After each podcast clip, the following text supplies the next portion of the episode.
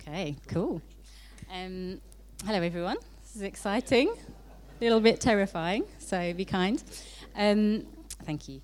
Uh, so, I want to talk to you about um, a journey that God has brought me on over the last few years, but in the last year, it's felt like He's really accelerated that and has spoken to me very clearly on it, and I just really wanted to share that.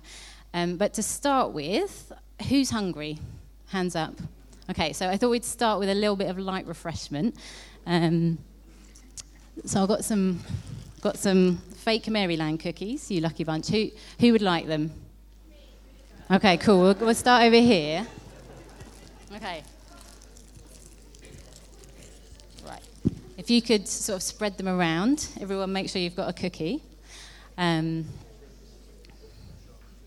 oh, great. You, you spread the cookies and I'll be clipped. And then this there. Is that okay? Can you hear me? Brilliant. Okay, how do you feel, guys? Enjoying your cookies? Um, but there were some other people who were hungry. Who else was hungry? You guys there. So I've got, um, I've got some really posh, finest, well, they are Lidl, but they're really posh Lidl. So go pass them around, guys. You enjoy those. Now, how do you guys over here feel now? Are you still enjoying your cookies as much? Oh, look at George's face. She is not enjoying that cookie as much as she should be. Um, and, and the thing that I want to speak about this morning is this. Um, because I think in life, often we can look at our little cookie and we think, oh, that's great, until we look next door and we see someone's got a giant luxury cookie. And that can apply to all areas of our life, can't it? It can be our relationships, it can be our jobs, it can be our houses, it can be our position in church and how we feel, you know, people perceive us. And actually, I think this is something that is built into us, this, this need to compare. It's not something that we choose to do necessarily, it's, it's a subconscious process that goes on. And I really believe that for me, definitely, comparison is the thief of joy. Um, it's a quote from probably Theodore Roosevelt, they're not quite sure, but I realised about a year ago that I just felt a bit rubbish and a bit discontent and, and was, found myself really looking for things to fill the gap. And I'd look at what other people had and I thought, oh, well, yeah, it's all right for them. And sometimes I'd even look at my cookie, if you like, and I'd, I'd think, oh, well, if I'd made a different decision back then, I'd have a bigger cookie. And I'd, I'd start comparing my life to, to other choices I could have made and other paths I could be on. And that was really stealing my joy. Um, so I'm going to start with a little bit of why we might compare ourselves, um, which, which is a little bit bleak, but I think God, God has shown me that there's, there's stuff we can do about this. His, his plan for us is different to a life of constantly feeling like we need what the next person has or we have to be on top of our game to be winning. Um, I don't know if anybody's ever braved the next Boxing Day sale. Has anyone ever done that? See, see, Anna has. Seen how people get when they are in those shops and it feels like there's, there's only one pair of trousers in the world and you've got to get that pair of trousers. Um, but it, there's something innate within us, this kind of primal um, desire to have the thing that someone else has. Maybe we didn't even know we wanted it, but when we see someone else has got it, that, that becomes our heart's desire. Um, I was in a shop last year and I saw a table on sale and I thought, great, I'm, I'm going to buy that table. So I went and stood by it and asked a, a salesperson to come and help me like move it to the till. Um, and because it was a good deal, it was like watching, watching other shoppers notice me with this last table. Was like watching vultures circling. They were kind of like, oh, is she going to have that? I want to be next in line if she's not having that. And it was like this kind of subtle British kind of passive aggressive kind of shopping experience. And it was a bit scary, but it, that, that's that thing at play. Like, I didn't know I wanted that table, but she's got it. I definitely want it. Um, so whether you're a sciencey person, um, you know, I, there's lots of studies into comparison and what causes us to compete. Um, and they believe that maybe there's an advantage to it. Well, we can see that there's an advantage to it because if, if you're constantly wanting to compete, then you're going to do better, aren't you? Um, and whether you kind of want to focus on the more biblical kind of element of it, it's been there right from the beginning. Adam and Eve were completely content in the Garden of Eden. They had absolutely everything they could ever need until the serpent caused them to notice what they lacked. This is what he said You will be like God when you eat from it, knowing good and evil. They didn't know that they wanted to be like God until he pointed it out. They were completely content until they saw he's got something that we don't have, and that isn't fair. And that's what caused them to sin. And I think it's obvious that they ended up in a much worse position because of that comparison. Um, so while it's always been there, there's something about the society we live in today that actually, I think, accelerates that and, and makes that um, kind of speeds up that subconscious process in, in us, makes it always available to us to compare ourselves with other people or other things that we might want. Um, I really like this advert. Um, and actually, actually, we use markers that are given to us by other people to try and define our value or how successful we are. And that's a ridiculous example. But sorry, it says they're young, they're in love, they eat lard. Um, and obviously, look, they're living the high life. That's the dream, isn't it? Um, but and if, to us, that's completely absurd. But actually, we believe messages like that the whole time that we see on TV or we see, you know, someone's got something that we don't have and we think, oh, well, that's, that's what I want. Um, so the, the whole marketing industry is built on causing us to compare ourselves to other people. That, that's why it exists, to make us want the next thing, to make us be on top of our game in whatever area. Social media means that we've got this constant barrage of your life's not quite like that, your life's not quite like that person. Look at that holiday they're on. Look how successful they are in their job. Look at how many children they've got. Look at their beautiful new house. You know, we, we're constantly compelled to compare ourselves, whether we like it or not, if that's what we expose ourselves to. Um, and I don't know about you, but sometimes I will come off social media and I just feel a bit rubbish and I can't quantify it. But I think it's that thing underneath eroding at my sense of value, saying, well, you're not valuable because you don't have as much as they have. Um, so our education system, I think, is built on comparison. My five-year-old came out of school last year and they were all waving their spelling tests with percentages along the top. And I was walking along next to a little boy and his mum, and he had 90% written at the top of his test. And I was about to congratulate him, and his mum says to me, Oh, he failed. He failed. Because another boy next to them had got 100%. And it just struck me how wrong is that? That's what we're building into our children at school. And actually, as a parent, I've got a responsibility to give a different message about where my children's value comes from. Um, step counters. Anybody enjoy these? Yeah? You might wear it on a watch or on your phone, and sometimes I get home, I'm like, I've done 8,000 steps, well done me. And then it tells me, you're in the bottom 50% of people using this app. and suddenly, it's not quite such a, it's not quite such an achievement. And I feel like, oh, well, there's 50% of the world who have more steps than me today, so I'm not doing that well. Um, but I was perfectly content with my 8,000 steps before. And it, it just goes to show, as, as we bring in kind of other markers, other people as our kind of bearing of how valuable we are, it knocks us off course and it distracts us from what's really important. Um, okay, new parents, this is another example. Definitely one that I've experienced. Um, I don't know if you've ever been to a baby group, lots of new babies of slightly different ages, and you get the kind of, oh, well, well my, my daughter walked at eight months, and it's very annoying because now I have to chase her everywhere. Um, and I'm sitting there with my 15 month old dumpling who hasn't even crawled yet. and it, and it, it's a, it, I found it a battle to think, no, I, I don't even have to enter into this comparison. But the, there was that kind of inclination to think, oh, something's wrong. They're not walking yet. That's not okay. And it, it was an attempt to steal my joy. Um, and, and I think you have to be aware of that. So, so I think comparison is the ultimate distraction. I think it's, it's like looking at your phone when you should be driving a car, you know. Sometimes we feel like a, a WhatsApp, replying to a WhatsApp message that we hear ping is the most important thing that we need to do right now. But actually, when you're driving a car, it's extremely dangerous because you need your eyes on the road, you need to know where you're going and that there's no hazards.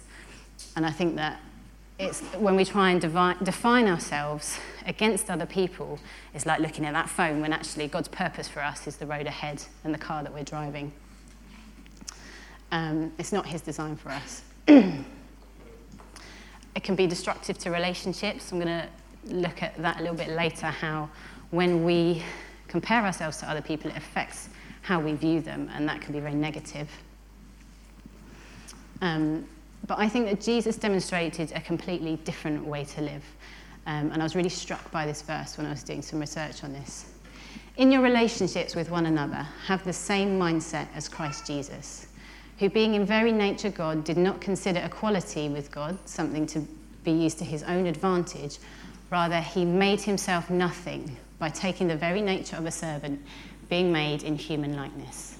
So he made himself nothing. There's a, there's, there's a, choice in there. It wasn't like God sent him to earth and was like, You're stuck. You've got no power. We, we can see when he was tempted in the desert that he could have called the angels, they could have come, he could have been seen in glory, but he chose to make himself nothing. Um, and I think that that's a choice that we can follow him in making, that humility. And it also struck me that when you make yourself nothing, there is nothing to compare. You're not holding something and saying, well, this has value, but how does it, how does it stack up against their thing that's similar? You can't compare nothing, can you? Um, and it, it goes against how the world says we should see ourselves and how we should value the lives that we've been given. But it's how Jesus lived, so it must be possible. We've got the Holy Spirit, and he's, I feel like God's, Jesus gave us some pretty clear instructions on comparison and how we can avoid it. So I'm, I'm going to, when I was kind of looking into this, the, the Sermon on the Mount and the book of Matthew were really significant to me. Um, so I'm going to share some bits from there. So if I believe that comparison is the thief of joy, which I do, what does that mean?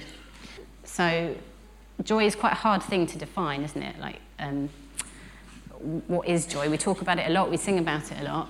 I think that the, the psalmist has a pretty good idea. You make known to me the path of life. You will fill me with joy in your presence, with eternal pleasures at your right hand. And to me, that speaks of a closeness to God that kind of causes everything else to fade. I think John was speaking about the presence of God a couple of weeks ago, just, just the way that it causes threats or worries in our life to, to dissipate because they're put in perspective of the, the grace of God to us and the, the kind of relationship that we can have with Him. Um, we often sing this song, The Joy of the Lord is My Strength.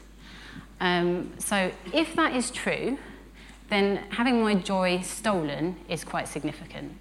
If it's true that I'm saying, if I'm filled with the joy of the Lord, then I'm strong and I can face the things that life throws at me and I can be who He has for me to be, then if, we if we allow it to be stolen by comparison, that's not a great position to be in. Um, this verse actually comes from uh, the, the joy of the Lord is my strength. That phrase comes from the book of Nehemiah, just after the wall's been rebuilt. And the people are mourning um, because of their sin. And Nehemiah says to them, No, don't mourn, but feast, for the joy of the Lord is your strength. And for me, that's just a picture of, of focusing not on our lack, on our sin, on, on what's gone wrong, but focusing on the bounty and the mercy and the compassion of God and how that fills us with strength. Um, so, why does it matter that um, we don't compare ourselves to other people, that we access that joy?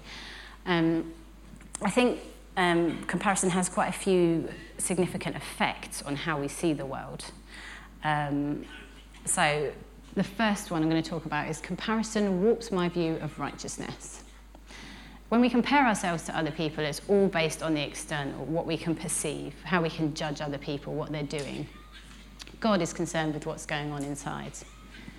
Um, and what, what he, his, Jesus' approach was so different to that of the Pharisees. The Pharisees' value system was based on appearance and, and showing yourself to be a good, holy person, and that way you would be approved by God.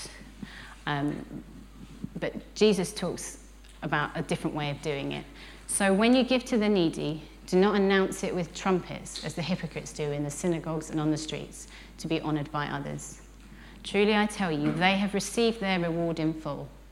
But when you give to the needy, do not let your left hand know what your right hand is doing, so that your giving may be in secret. Then your Father, who sees what is done in secret, will reward you. That's a different way of operating, isn't it? Not looking at what someone else is giving or in terms of time or money or you know how they appear in church, but saying, God, I, I want to give of my best to you and to you alone. Um, and we, we're in danger of losing sight of that righteousness that he talks about there if we focus on what others are doing. Um, there's another verse from Luke 18 um, where Jesus tells a parable um, to some who were confident of their own righteousness and looked down on everyone else. Jesus told this parable. Two men went up to the temple to pray, one a Pharisee and the other a tax collector. The Pharisee stood by himself and prayed, God, I thank you that I am not like other people, robbers, evildoers, adulterers, or even like this tax collector. I fast twice a week and give a tenth of all I get. But the tax collector stood at a distance. He would not even look up to heaven, but beat his breast and said, God, have mercy on me, a sinner. I tell you that this man, rather than the other, went home justified before God. For all those who exalt themselves will be humbled, and those who humble themselves will be exalted. So there's a sense in that last verse of that tax collector doing that thing of making himself nothing, recognizing that actually his only value comes from God's acceptance of him and nowhere else. Um, when I was thinking about myself, I thought a symptom of this for me is when I feel like I'm doing well if people respond to my actions. So people say, oh, that was really, really great the way you looked out for that person. And that makes me go, oh, cool, thanks. Then maybe I'm, I'm starting to slip into that Pharisee view of righteousness that's about what can be seen on the outside and not what's going on inside. And I think that's something we all have to watch for because it's nice to be praised, it's nice to be told you're doing well, but actually, the only person who can tell us we're doing well is God. Um, comparison warps my view of other people. Um, I'm, I'm one of four. Uh, I have three brothers, and we're all fairly close in age. And as a child, um, dinner time was always interesting. We had this kind of obsessive desire to have exactly equal portions. Or, you know, if we, if we couldn't have equal portions, you know, you'd get there first to see which one was slightly largest, and then you'd dash off. And it actually took me quite a long time after being married to, wean myself off this and realise I didn't need to eat more than Michael, it was okay. Um, but it was kind of built into me like, you need to have the most, you need to have the biggest. And um, I think we're, we're obsessed with equality particularly in our society, you know, it's become a, a word of great virtue. You know, equality is the thing. I'm not talking about, you know, wider societal issues. I think we can take that equality and we can apply it to ourselves and we say, well, I deserve this. If, if the world is fair, then I deserve to have as nice a house as they do. I deserve the recognition that they got for doing that. I, I did the same degree as them. I should be earning more than them. You know, sometimes we can, we can apply that notion that actually fairness is the thing that we should be going for. And that does distort our relationships. Um, in, the, in the story of the lost son, um, when, when the, the prodigal son has come back and they had a big party for him and celebrated him, and the older brother is absolutely fuming about this because he's been all the, there all the time, living a good life, serving his father, and he gets no re- recognition.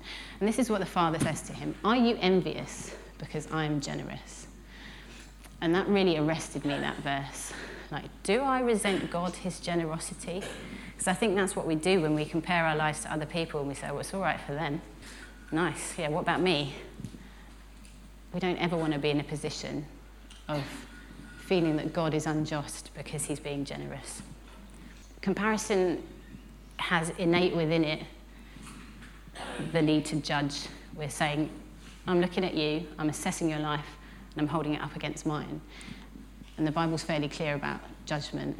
Um, Jesus says, Do not judge, or you too will be judged. For in the same way you judge others, you will be judged, and with the measure you use, it will be measured to you.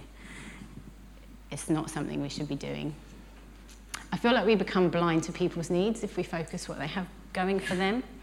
I don't know if you've ever had those relationships where someone seems to be doing really well at something and it just bugs you. Does anyone else get that? Just me? you get that like, I, am going to be honest here, a couple of years ago, um, some, lots of my good friends got very into running and sport and doing really lovely active things. And at that point in time, I couldn't do any of that because of my health. I, I just couldn't do it. And it really, uh, for a while, it really got in the way of me thinking of them in terms of other things because I would, I'd think of them and I'd be like, yeah, but they're able to do that thing that I'm not able to do. It's all right for them. Um, and actually, I wasn't focusing on what their needs were how I could serve them, what, what God was saying to them, or what, what they might be able to say to me, because that acted as a blockage, that resentment. Um, and I, I'm always reminded of a, a talk that Paul Haycraft did a few years ago, and he talked about the ridiculous way that we compare what's going on inside of us to what's going on on the outside of someone else, and just how that makes no sense. And it's always stuck with me when I've found myself in that place of judgment and thinking, oh, it's all right for you. Actually, I have no idea what's going on for someone else unless I ask and I have enough compassion and care to do a bit of digging. Um, comparison gives us an inaccurate view of God's grace. We can fall into the trap of believing that we, we need to prove ourselves to God.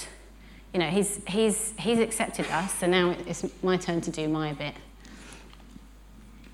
um, the parable of the workers in the vineyard, where the workers come along at different points in the day and they all get paid exactly the same amount, kind of shows us how little God cares. No, He does care about our actions, but we cannot make ourselves right in His eyes. That's something that He does and He alone does. I can't build on His grace by doing good things. There's times recently when maybe I haven't been able to be as involved in areas of church life as maybe I have in the past, or I see other people around me doing, and at times that's left me feeling a bit like useless, a bit like, oh, well, when this season ends, I'll, I'll get on top of that and I'll make sure I get involved in three things to, you know, be doing my thing. And, and God really spoke to me recently about realizing that I can't add to my value. He sent his son to die for me, and I need to allow that to free me to just be, be who I am and let Him speak to me.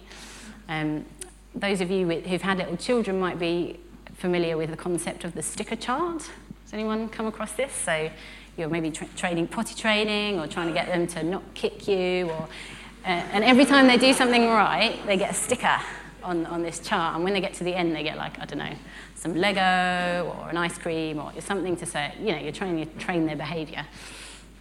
And God said to me, There's no sticker charts in the kingdom. I, I don't, you know, I love you and I want to bless you. And just the, the reality that my actions have to flow from His grace. They don't build His grace. My actions don't kind of stack up to make God's grace more all encompassing. There's nothing I can do to add to what He's done for me. And it's sometimes we try and assess how good we are compared to people around us. And I think we all do it, if we're honest, at different points and in different areas of life. And I was just thinking about it and thinking, actually, that's like when we, it's like getting a ruler and trying to measure the air temperature. It's a completely different paradigm. It doesn't work, but yet we convince ourselves that we can do it. And we allow that process to keep on going on underneath the surface. surface. So here's some symptoms that you might be having this inaccurate view because you're comparing yourself to other people. And comparison distracts us from what really matters. So Jesus in the Sermon on the Mount said, Blessed are those who hunger and thirst for righteousness, for they will be filled. And we can often find ourselves hungering after the wrong things. We want possessions or acclaim or approval. And actually, sometimes getting more of them becomes our driver becomes, becomes the thing that causes us to live. And Jesus is very clear on this as well. Do not store up for yourselves treasures on earth where moths and vermin will destroy and where thieves break in and steal. But store up for yourselves treasures in heaven where moths and vermin do not destroy and where thieves do not break in and steal. For where your treasure is, there will your heart be also. So I had this, that for where your treasure is, there will your heart be also. My great aunt sewed me a little tapestry when I was a baby, and I had it on my wall for years, and I had not a clue what it meant as a child. I just really, and, and really, it was only recently I, I kind of was looking at it again. And it, it speaks to me of a choice about where to invest. That you can't invest in both places. You can't say, I'll, I'll just sort, sort out my life here on earth, but I'll also have have the good stuff in heaven, God. Actually, we need to make ourselves nothing here. I'm not saying having nice things is wrong by any stretch, but if they become our, our driver, then that's where our treasure is on earth. Um, and we can lose sight of the temporary nature of our life on earth and, and think that actually creating this lovely material world around us is all there is, but it really isn't. And God promises much more than this life of constantly trying to get the next thing. So, symptoms, I'm always looking to upgrade. I worry a lot about having, not having enough money for my needs. And I think we get a bit skewed on what our needs are, and I think comparison does this. So for me, when I see someone's having a lovely holiday and they're posting all their pictures, and I think, oh, I want to be on that beach. I need a holiday. I don't need a holiday. I want a holiday, but it becomes, again, that sense of, well, this is my right because they've got it. And that's because I'm comparing myself to someone else. So this all sounds a bit bleak, must be said, if it's this an innate thing that we do and we can't stop ourselves and it's kind of a subconscious process. Um, but as I was reading the Sermon on the Mount, it struck me that maybe there is a good type of comparison. Maybe there's a redirection of that desire in us that we can take. So, looking back to that story of Adam and Eve, comparison actually came before the point that they sinned. So, they they made that comparison between God and themselves, and then they chose to sin. So maybe God built that into them, that ability to, to critically look and say, hmm, these things are different, or these things are the same.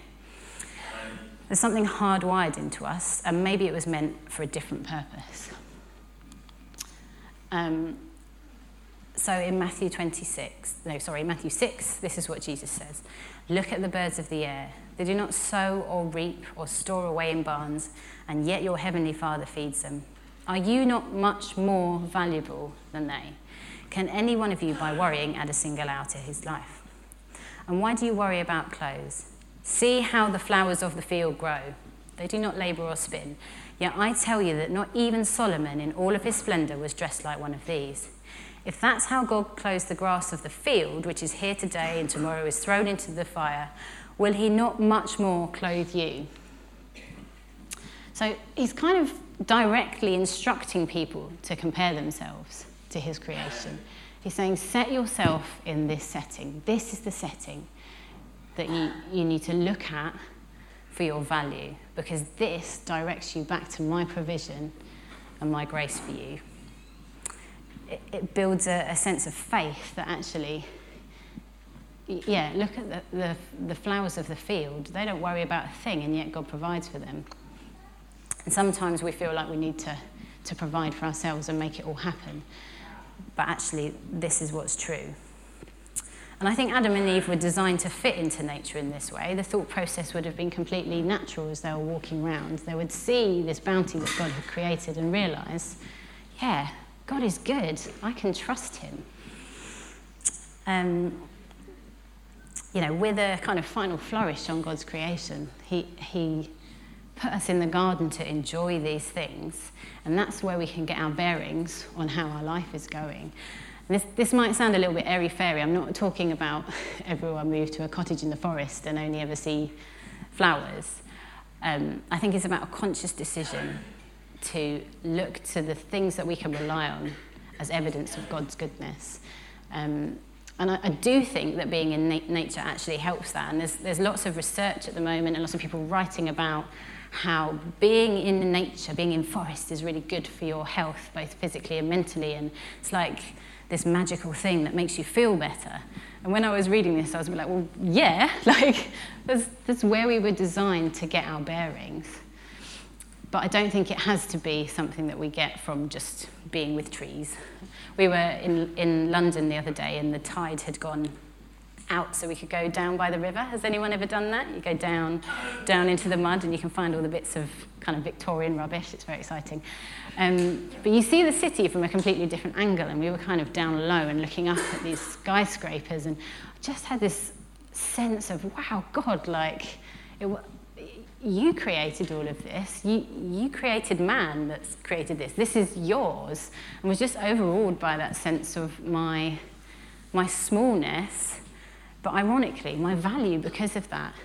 It's, it goes back to that thing of Jesus chose to make himself nothing. And as we choose to be nothing, to be small, to realize I can add nothing here apart from what God graces to me, that's when we realize how incredibly valuable we are. And that's completely contradictory to what the world would say. And it's counterintuitive. In, in some senses, it doesn't really make sense.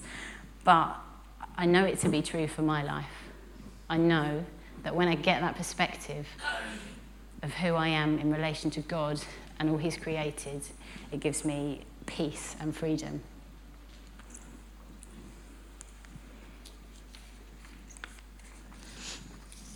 So I, I still get comparison thoughts all the time, but I think the difference in me now is that I'm aware of them and I'm able to choose what to do with them. So I don't think it's wrong to have that initial thought of, oh, I'm a bit miffed that you've got this thing that I want. Or, you know, when someone's telling you a really great story and you feel like, oh, yeah, I really want to be pleased for you, but actually that's what I want. Um, I don't think that's wrong. I think it's what we do with it next, whether we bring it to God or we just let that feed in our heads and feed that sense of discontent and lack that steals our peace. So here are some questions for you um, that maybe might jog you to think whether there's a sense of comparison you're living in. Um, am I happy for other people when I hear their testimonies? It's not a holy answer to say no, but occasionally I've heard a testimony and thought, oh, great, God's healed you. When's he going to heal me, me then? It's all right for you. I have a choice then to be happy for them or not, and to come back to God and say, God, show me what it is you're doing here, not just making me see their big biscuit and resenting my little Maryland cookie. Do I always want new objects and experiences? Do I look at my home and wish it was bigger, more nicely decorated, in a better location, that I owned it? This is definitely something I've experienced before. I mean, living in Dagenham is lovely, but there's only so much fly tipping one can take before wishing yourself away. But actually, when I walk in that door, I can choose, oh, it's here again, it's still in the same place, or I can see God's provision for me and be thankful. I don't want to be envious when God's, because of God's generosity. Do I scroll through Facebook or Instagram and just feel sad? Sometimes we can't put our finger on it, but it's a horrible feeling, isn't it? Do I look at other people my age and feel left behind? I should be at university, maybe you haven't gone. I should be married by now. I should have children. I should have travelled the world. It's very easy, isn't it? Because we, you know, we grow up in that school system and we're always on a level with everyone and we can, you know, until we leave school, we're kind of doing similar things and then it all, it's all open and we think, ah, I'm not keeping up. I'm not doing as well as them. But actually, that's a really unhelpful thought process and that's something that can steal our peace. When something difficult happens in my life, my internal reaction is, it's not fair, or I could really do without this. That sense of, oh, God, you've given me this. Why have you chosen that? It's not helpful. Do I serve because I think that's what I ought to do? Do I fear other people's judgment in that? That was what was going on when I was thinking, oh, once this finishes, I'll get back on the serving. There wasn't a sense of God calling me to something, and that's, that's what should control and, and drive our serving, not a sense of guilt. So, what can I do about it? So, obviously, God has given us His Holy Spirit, and He's given us some fairly clear kind of instructions on, on how He feels about comparison and what we can choose that's differently. But here are some practicals that I have found useful. They might not be useful for you, but they've been useful for me. Read, listen to, and absorb the truth. Reading the book of Matthew for me has been like, I don't know, having a really good long cup of tea. Just, just the kind of comfort of realizing uh, God knows about this. He knows about this horrible process that goes on in me that actually I'm a little bit ashamed of, and that He's got something to speak to it, and that He has answers for me. And that's been a really powerful process, and one that I think I need to be a bit more disciplined in practicing in other areas. Avoid triggers. So if social media makes you feel rubbish and like you lack stuff and like you're not as good as other people and it just gives you that general ugh, just don't do it and that's that's not necessarily an easy thing to do but maybe it could be the thing for you that switches off that need to compare all the time constantly look at your life in the context of God's creation put yourself in places that bring his goodness to mind and that won't be the same for every person for me, I've, I've started filling my house in a slightly obsessive way with houseplants because it, it just reminds me of God's life. And it's a bit cheesy, I know, but it just makes me feel good. I look at them and I think, oh, these things are living and growing. For me, that's a helpful thing. It'll be something different for you. Practice thankfulness, not just when it's obvious. It's, a, it's amazing the number of times I've people have said, well, what can you thank God for? And I just want to punch them. But then actually, when you discipline yourself to do it, and you kind of those first words out, or you write down those first things, actually, it's amazing how it flows, and you recognize, yeah, God's given me this. God's given me this tiny cookie, and that's amazing. You focus on your little cookie and not on the giant luxury one. Look out for other people. Consciously pray for your friends reach out to them when you get that pang and you feel left out. Ask about what's going on for them. So that, that one for me is particularly important. Do you ever get that and you're like, oh, they don't really want to hang out with me. They've chosen to hang out with them. So I'll just kind of back off from that relationship because you start to compare, you know, where do I, where do I stand in this kind of relational field? But actually, that's a complete distraction from the road ahead. That's like that's that mobile phone. Do something that kind of wipes that out. Reach out to someone, demonstrate love, care about them, and actually, that's the thing that God, that's how God wants us to respond. Um, so that's me done. I just want to leave you with this because I think it's such a powerful example of how we can live without comparing ourselves to other people.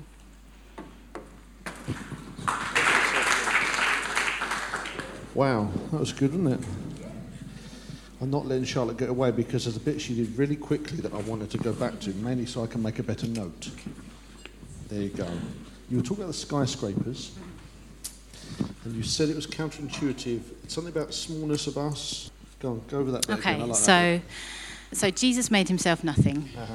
There's that sense of humbling ourselves, of re- and, and when we look at creation, sometimes it gives us that humbling. We realize I'm just a tiny piece in this massive thing that God's made. But actually, when we set ourselves in that and that becomes our point of reference, we, re- we realize kind of how significant we are to God, that actually He's created us in this creation. He's placed me in this, in this setting. And then for me, that overwhelms me with a sense of, wow, I'm really important to God. But it doesn't make much log- logical sense, I think was my point. It, yeah. it seems like you're small, you're just a little bit of creation, so, you know, you're unimportant, but actually it's the opposite. I like that.